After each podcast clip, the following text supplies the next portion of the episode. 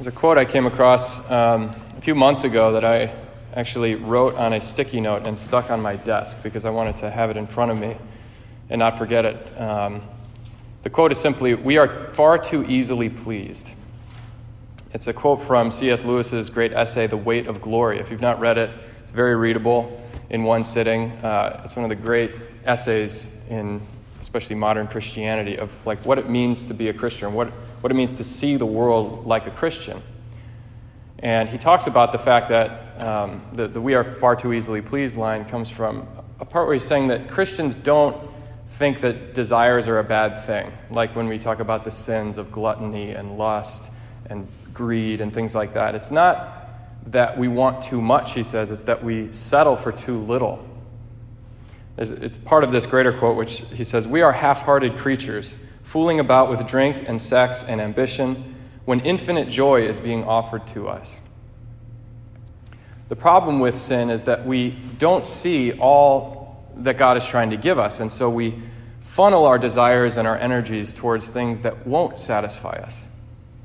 Meanwhile, God is offering us this infinite joy, this grace, that we refuse because we settle for something less. That, in a way, is the whole Christian story. The story of creation was that God made everything to please us. He made this whole universe to be our home, man and woman.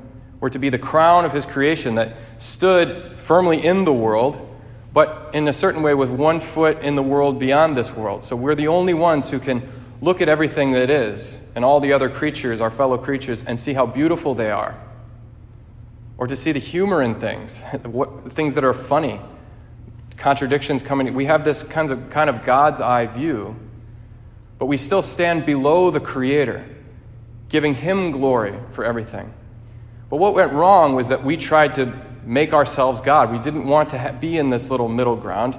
We either grasped at divinity and tried to make our own world according to our own designs and plans, or we debased ourselves and became like animals and just plunged ourselves into the normal instinctual things that, that animals are worried about and lost this uniquely human calling to be a bridge between heaven and earth.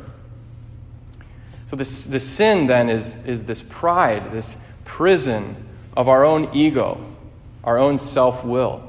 And the Christian story is that Christ has come to set us free of that prison, of that ego was watching a movie last night, one of my favorite movies of all time, called The Thin Red Line. It's a World War II movie by Terrence Malick, and uh, it's got tons of famous actors in it. It's kind of a, one of the littlest known great movies. And uh, there's one character in there who's this ambitious older colonel, and he's just a miserable human being. And he knows it. You know, he's, he's been aging and, and trying to become a general, uh, but he's kind of stuck at this, this level because he's had no opportunity to, to show himself, to prove himself.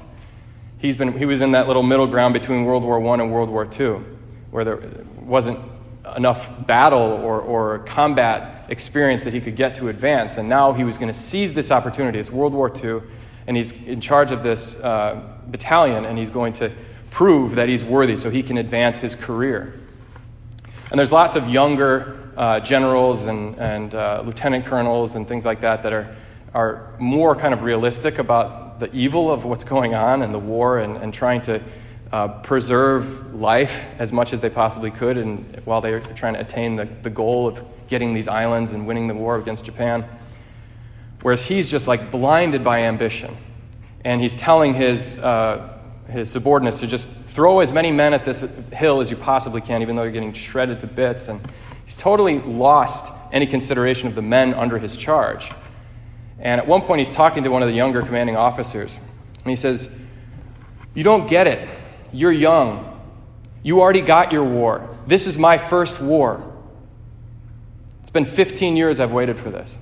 And it, it's so ugly, this, this scene, this line. This is my first war. Like, finally, to see the war as something good, because now I can prove myself and advance my career. Never mind the fact that all of these young men's lives are being wasted and just poured out like water on the sand. He can't think of it because he's imprisoned in his own ego.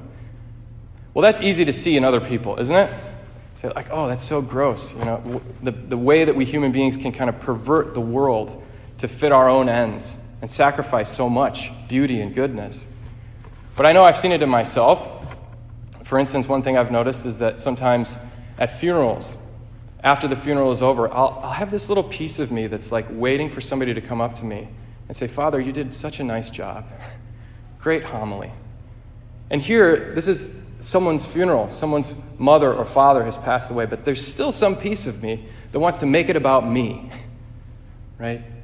I think if we're honest with ourselves, we all have that prison, that ego, that God wants to set us free.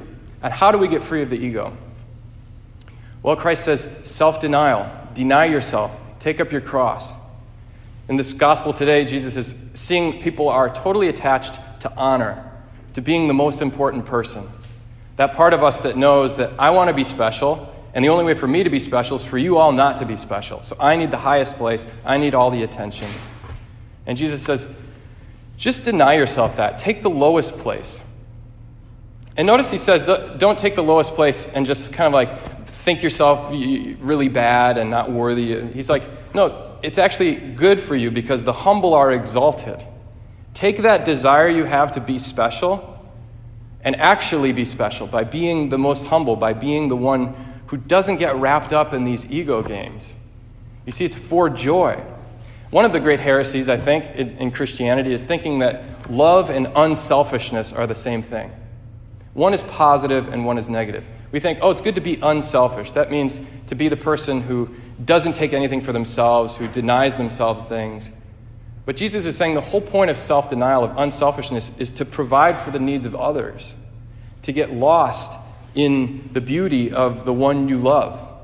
That's what heaven is, is to forget yourself.